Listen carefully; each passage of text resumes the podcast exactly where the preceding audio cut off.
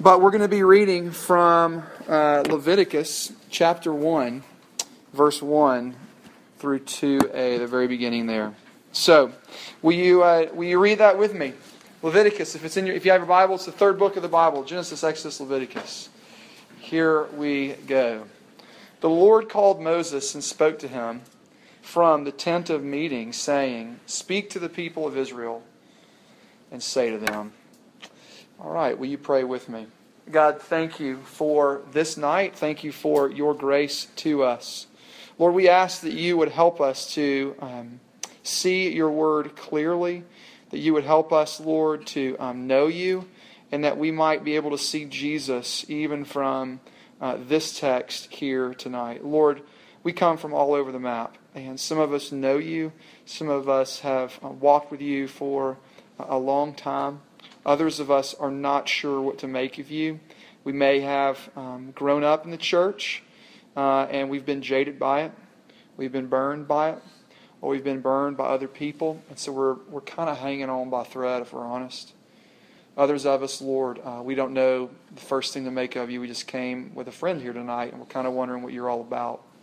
And so we ask that you, Lord, wherever we're at, that you would open our eyes and that we would see uh, Jesus tonight.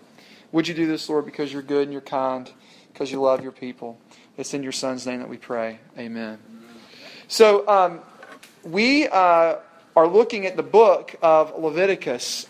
And uh, I know that sounds crazy, uh, but let me just kind of set the stage a little bit. If you joined us last semester with RUF, um, you know that we talked about relationships, but that was actually not our norm. What we normally do is sort of we pick a book of the Bible and we go through it and teach through it. And so this year, we're going to, this semester, we're going to be looking in particular at this Old Testament book of uh, Leviticus. We say here at RUF that we really want this to be a place where you, uh, no matter what you believe, that you can come and learn about Jesus and about what the Scriptures say. But if we're honest, we have to say this, and that is that not all parts of the Bible are that easy to understand.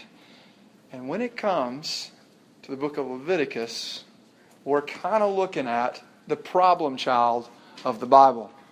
This book might be the most hardest to un- most the hardest to understand, and uh, it really does worth. Uh, it really is uh, worth asking. You know, uh, hey, is is this guy? I mean, is he crazy?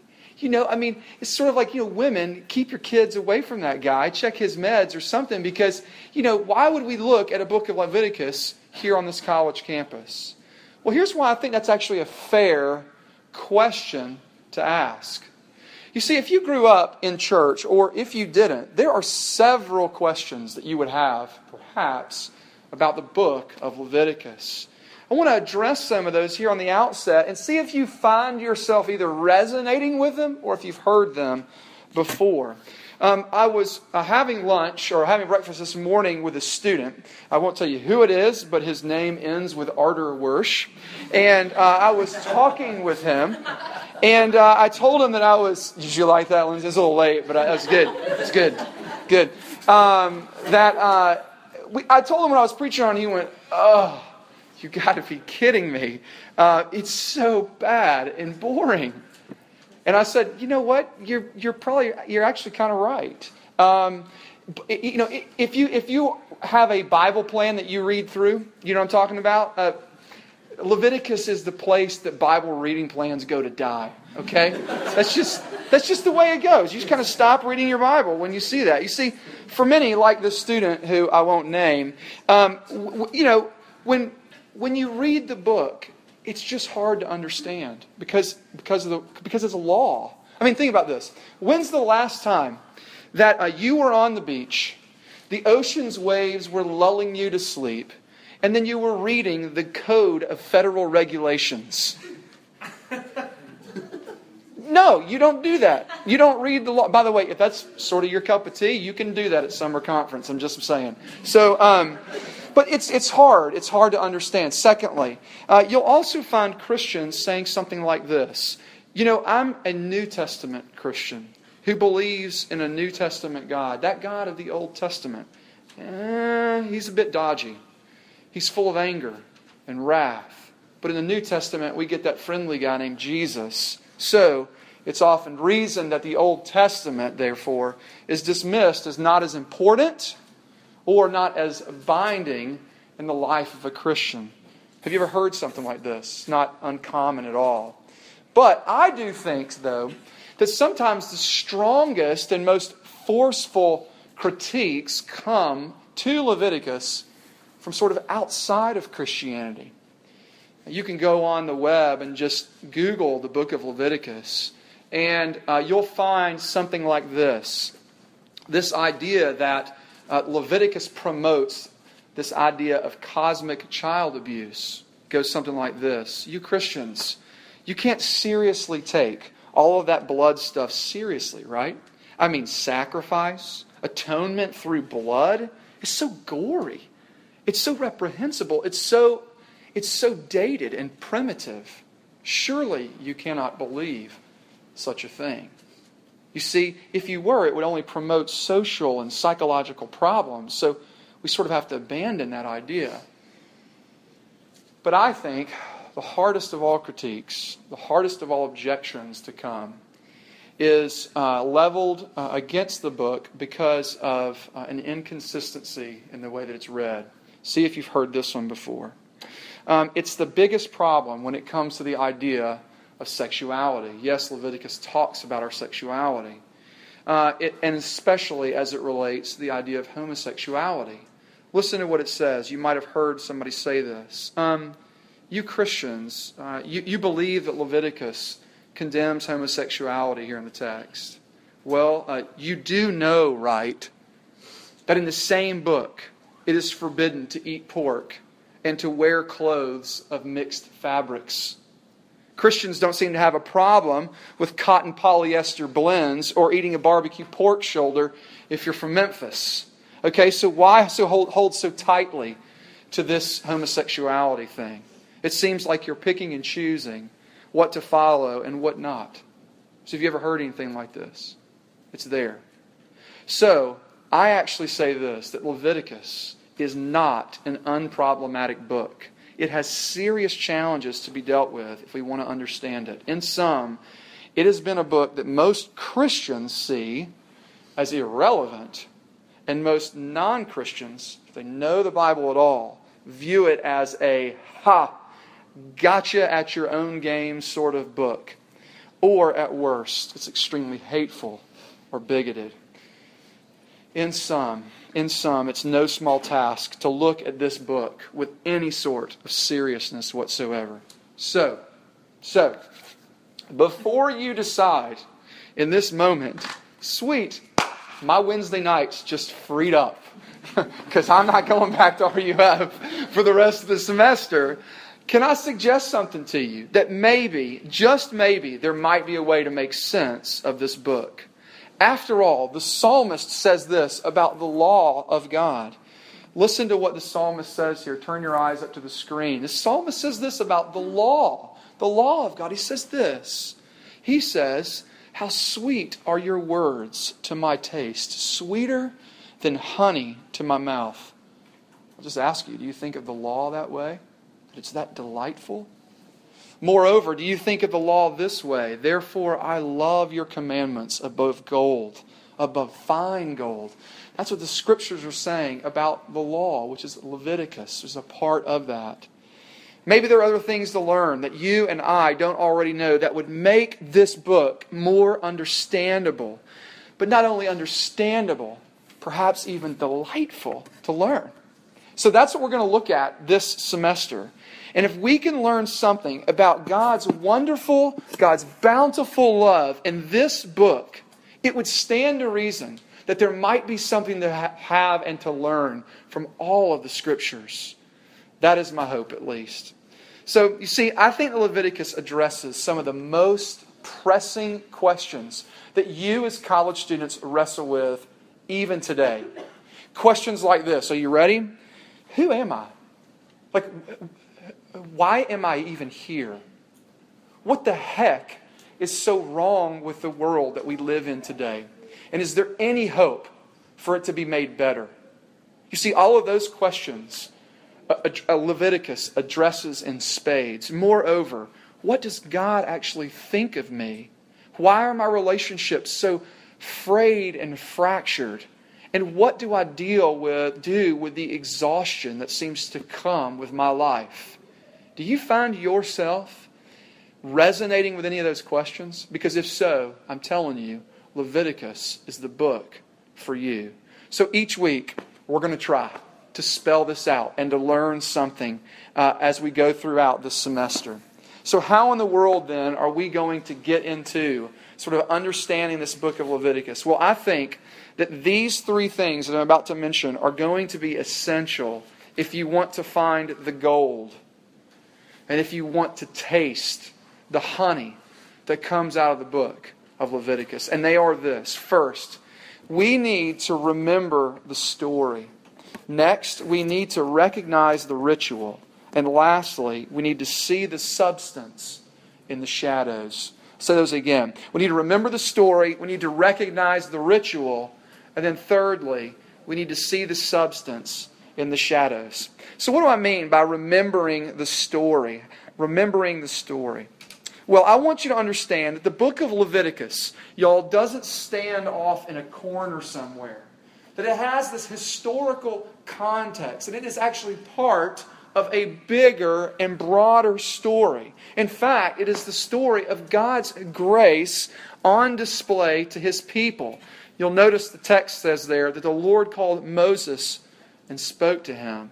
And this assumes really a whole narrative that precedes it. So if you were to go back in your Bibles and read of Genesis and then move into Exodus, this is what you'll find. In that book before, in the book of Exodus, you'll notice how the book actually ends. Remember with me, God has uh, delivered his people out of slavery and bondage after 400 years in Egypt. He's delivered them out. They've gone through the Red Sea. They are now at the base of a mountain called Mount Sinai.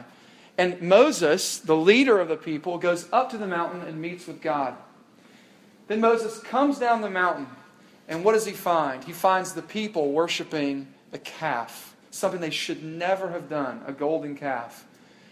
Uh, Moses is furious. He goes back up the mountain, and then God gives him a series of instructions he gives them instructions about the tabernacle there at the end of the book of Exodus. And then we get right into the book of, book of Leviticus. Listen, why do I share that story with you? This is why. Because when Exodus ends, it's telling us how. It tells us where, rather, God would dwell with his people. And that is in this big tent like structure called the tabernacle, as I mentioned. But the burning question after reading Exodus, when you get done with it, listen, is not so much where God will dwell with his people, but how. How in the world will God dwell with his people? Their sin was a big problem for closeness with God. And Leviticus deals with this question.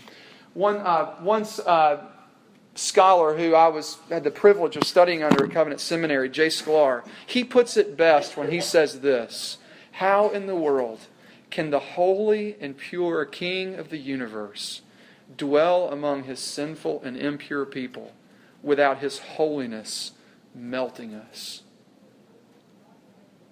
That's what the book of Leviticus is all about. That's the question that it seeks to address. And if that's true, there are several implications. First, I want you to see this. I want you to see that even though Leviticus is a book of law, it is always, always preceded by grace. Let me say it another way. I want you to see that rescue, that deliverance, always comes before rules. You could say that rescue comes before rules. And if that's true, if that is actually true of the book of Leviticus, what that means for you and me is this that the way to have relationship with the God of the Bible is not by keeping a code of ethics. It's not by being a moral person. It's not by doing really, really good in school and keeping your parents happy with you. None of those are the ways that God enters into relationship with people. No. He looks at messes. He looks at people who can't get it together. So is that you? I mean, be honest for a moment. Here we are. We're three days into school. Where do you notice already you're not been, you've not been the person that you want to be? How was your break? I mean, how was it? Do you look back on it and go, man, I wish it never would have happened? Leviticus addresses that. It's going to tell us how. It's going to speak all about God's grace to sinful, messy, broken people. Listen, I want to suggest this for you as well.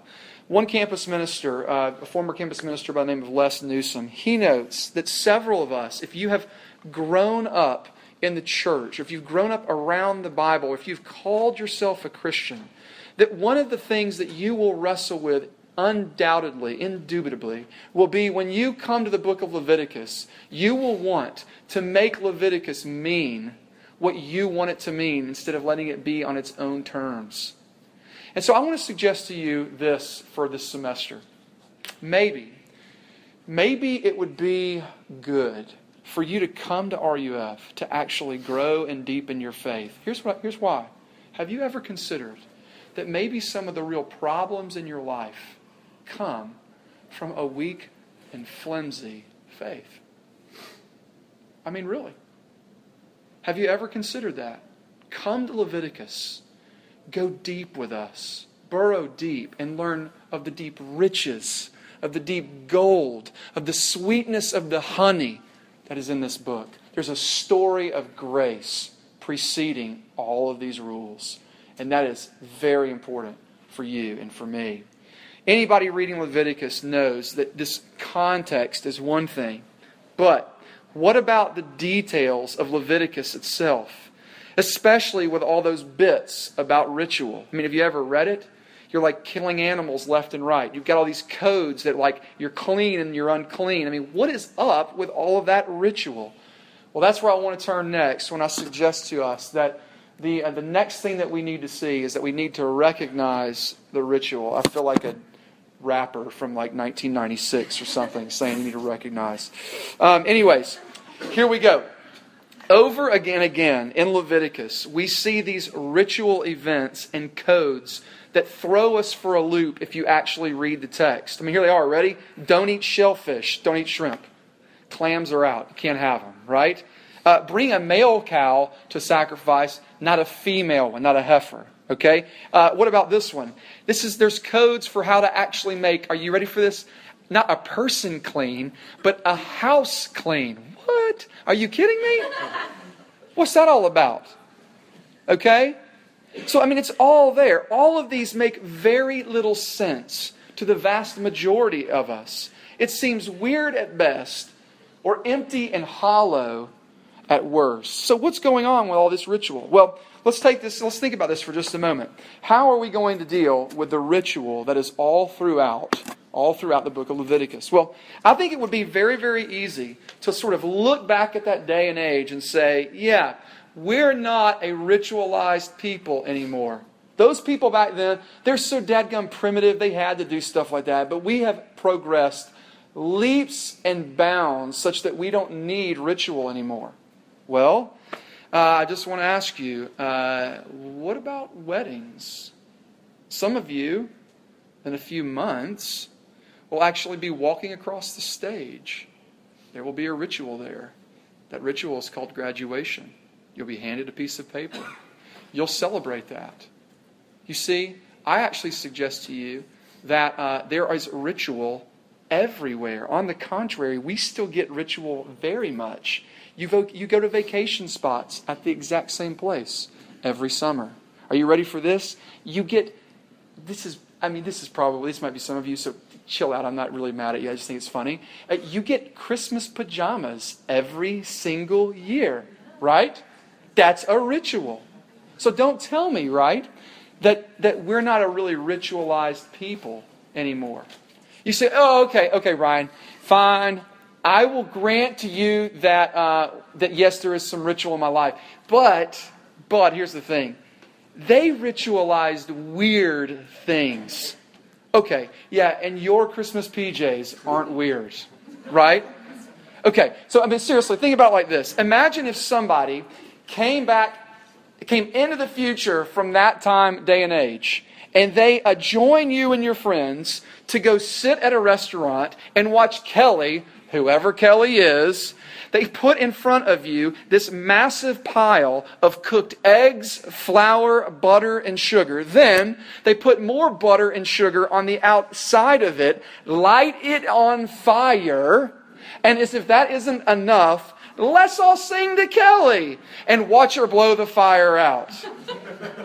Why? Because she happened to turn this rando age of 21. Right?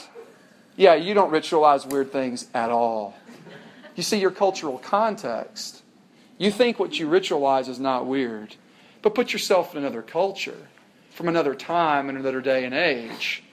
And the, the everyday things of our life that we ritualize are then seen as foreign and as weird.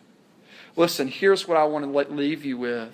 We ritualize what we most value in life. You can underscore that, you can bold it, you can write it down. You will ritualize what you most value in life. Think about weddings, think about birthdays, think about graduation. By the way, that quote is right there if you need to write it down. When I say that we need to recognize the ritual, I want us to see that despite its apparent strangeness, ritual is something that we identify with readily. And in the end, rituals, listen, Rituals are practices that set apart events or times as very valuable and special. That rituals are practices that set apart events and times as valuable. And that's what's happening in the book of Leviticus. But it's something that I think we readily identify with. Think about it like this. Um, you know, I've said this before, but um, you know that on every every hour here at TCU, what happens? I know. Bells go off, and what is it? It's your alma mater, right? Now listen, let's just think about this for just a second. You hear every hour, if you're on this campus, at high, the top part of the hour, that um, that that song that is aimed, are you ready? Is aimed at shaping you and making you a lover of TCU and its culture. So that when you sing it at the end of a game with your arms raised high and your frog fingers up, you are showing you are being further shaped by the fact that you love TCU. So much so that you love TCU, TCU so much so that you'll spend $425 to go to the Peach Bowl of that hard earned money because you love it. Now, listen, all I'm trying to say is that's not a bad thing, but I'm showing you that the practices that you participate in, are you ready? The rituals that you perform are not neutral. They shape you, they form you, and they form you into one person or another. Now, listen, think about that for just a moment. If that's really the case, I want you to see that the book of Leviticus, in the midst of those rituals, those rituals are actually trying to shape you. They're trying to shape me into something. What is that? Here it is. Are you ready? God gives us Leviticus because he wants his people's hearts to be shaped to love him more. He gives us those practices so that we might be shaped to love him more, just like you're shaped to love TCU more through practices. But here's the thing He longs for His children to reflect His character in so doing. That is what those rituals are all about. Yes, the rituals have changed, but the principles from these rituals still remain. Perhaps one of the ways, y'all, that God wants to grow you this semester is just by coming here every Wednesday night and submitting yourself to that ritual, such that you would learn about God and His grace here in the book of Leviticus. You see, all of life gets dealt with in the book of Leviticus your sexuality, your jobs, what you do with busted relationships, what you do with your rest, how do you care for your neighbors, what does God really think of me? All of these things get, that God is trying to shape you on here in this book. That's why I think this book is so incredibly important. Let's take a look at one last thing. I want you to see lastly, that you have to see the substance in the shadows. Now, that's going to sound very, very awkward and weird until we read something. We'll go there in just a minute. But I want you to see all along, all along, Leviticus has been pointing a finger. It's been doing this. It's been pointing a finger, finger to something amazing. And if you read Leviticus through all of the meticulous details, you're often left wondering, golly, bump, what is the point of all this stuff? What is the point? What are all the sacrifices? What are the priests? What are the food laws and the festivals? The laws for keeping Sabbath? What do they have to do with me as a Christian? And I want to say this one word everything. Everything. Why? Listen to what the Apostle Paul says in Colossians chapter 2. He says this Therefore, let no one pass judgment on you in questions of food and drink. There's your meals. In regard to a festival, there's those uh, Feast of Booths, the Feast of Tabernacles, or a new moon, or a Sabbath. Here it is. Ready? They are a shadow of the things to come, but the substance belongs to Christ.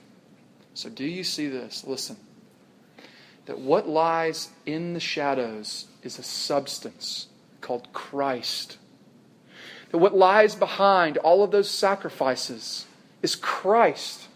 That the whole book of Leviticus is about Christ. And when you view the New Testament in mind, that Christ has come in the flesh, you begin to see Leviticus as it was meant to be read. How many of you have ever seen the movie The Sixth Sense? Okay, that number is decreasing the older I get. Thank you for making me feel old. Um, okay, well, you need to rent it. But here's the point. Um, if you've ever seen the movie, you'll know what I'm talking about. You remember the first time you saw it. You, uh, you didn't know the ending. But when you got to the end, you went, oh man, no way! No way! And then what happened the next time you saw it? You saw it in an entirely different light because you knew the end of the story. The same principle applies to Leviticus. The end of the story has been told to y'all. That there is a man named Jesus, that he has come, that he has bled and died, that he has risen from the grave for your good. And that has everything to do with the book of Leviticus. This means, y'all, this. Listen. It means that you cannot pull the testaments apart and sort of say, I'm going to be a New Testament Christian and I don't give a rip about the Old Testament. Eh, not going to work, says the Bible. Secondly, listen, do you realize you won't understand the New Testament apart from the book of Leviticus? That's a bold claim, but listen, listen to me. What about that woman? Do you remember her? Ladies, hang with me. Imagine being on your period for 12 years straight. That's in the Bible. Now imagine why she wanted to reach out and touch Jesus. Because she was unclean for 12 years. She could not worship in the temple. She reaches and touches his hem. He is, she is healed. She is made clean. That only makes sense if you know this book. What about the man in Matthew chapter 8? Jesus has been up on the Sermon on the Mount. He's a leper. He's got skin diseases like crazy. Jesus walks past him, and listen to what he says. He says, Jesus, if you are willing, you can make me not, you can heal me, not you can fix all my problems, but he says this, you can make me clean. It only makes sense if you know the book of Leviticus. You see, what about that whole book of Hebrews that we're going to be studying? You can't understand it unless you know this book, because that was the grid work that these writers are thinking through and writing through. And lastly, Dr. Sklar, who I've already mentioned, he goes on and says this, and I agree with him 100%. Are you ready for this? He actually has the boldness to say this You will not understand what Jesus is actually doing on the cross if you don't understand what's happening in the book of Leviticus. Boom. That's a hammer, y'all. Because what he's saying is, is that you cannot separate your knowledge of the cross apart from the book of Leviticus. So, in the end, if we will remember the story, if we will recognize the ritual, if you'll see the substance, that Christ is there in the shadows, revealing and bringing more light, you will see that Leviticus is telling us And, at, and all of this is this, ready? You'll see that Leviticus is showing us this that to be close to God is incredibly costly. It's incredibly costly. Last night, at about 3:30 in the morning, my sweet daughter Evangeline began to cry. So I woke up, I went into her room. She told me, "Rock, rock, daddy, rock, rock." And so I picked her up and I rocked her back to sleep. Then, as I was walking out of her room, her twin sister, Audrey, began to cry too. Oh, shoot me. yes, I get angry at my children. Uh, so I picked her up and rocked her too. And when it was all said and done, it was about 4:30 in the morning before I went back to bed. I love my daughters, but it cost me good sleep to be close to them. But since they are mine, I gladly bear the cost, the loss of sleep, to express my love for them. Leviticus shows us that intimacy between God and man is costly. It always is. But the one thing the book of Leviticus screams at us, y'all, is this that it's not us who pays the cost. Rather, it's God. You see, sin is a big problem for man. But let me tell you who else, who else sin is a problem for. Sin is a problem for God. Why? Because He's just and holy. And because He's so incredibly, infinitely loving. And so He's got to find a way to keep those two intact while still saving you. That's what the book of Leviticus is all about. You see, here is what he does He cannot dwell with a sinful people. So, to pay for that sin, there has to be blood. But where will this blood come from? It doesn't come from you and me. No, it comes from God Himself in the person of Jesus. Listen to what Paul writes. This is beautiful. He says this. That gummit, I didn't put it on the slide. Um, he says this that Christ loved us and gave us up, gave himself up for us as what? An offering and a sacrifice to God. Do you see Leviticus? It's right there. It's the gospel is is all throughout it. Closeness with God is costly because God in the flesh paid with his blood for our sin. The death that our sin deserved, Jesus gladly underwent, and the life that he merited and deserved, we freely receive. Hallelujah. This is good news and it's all by grace. And Leviticus tells us all about it. Come this semester. Come. Come learn.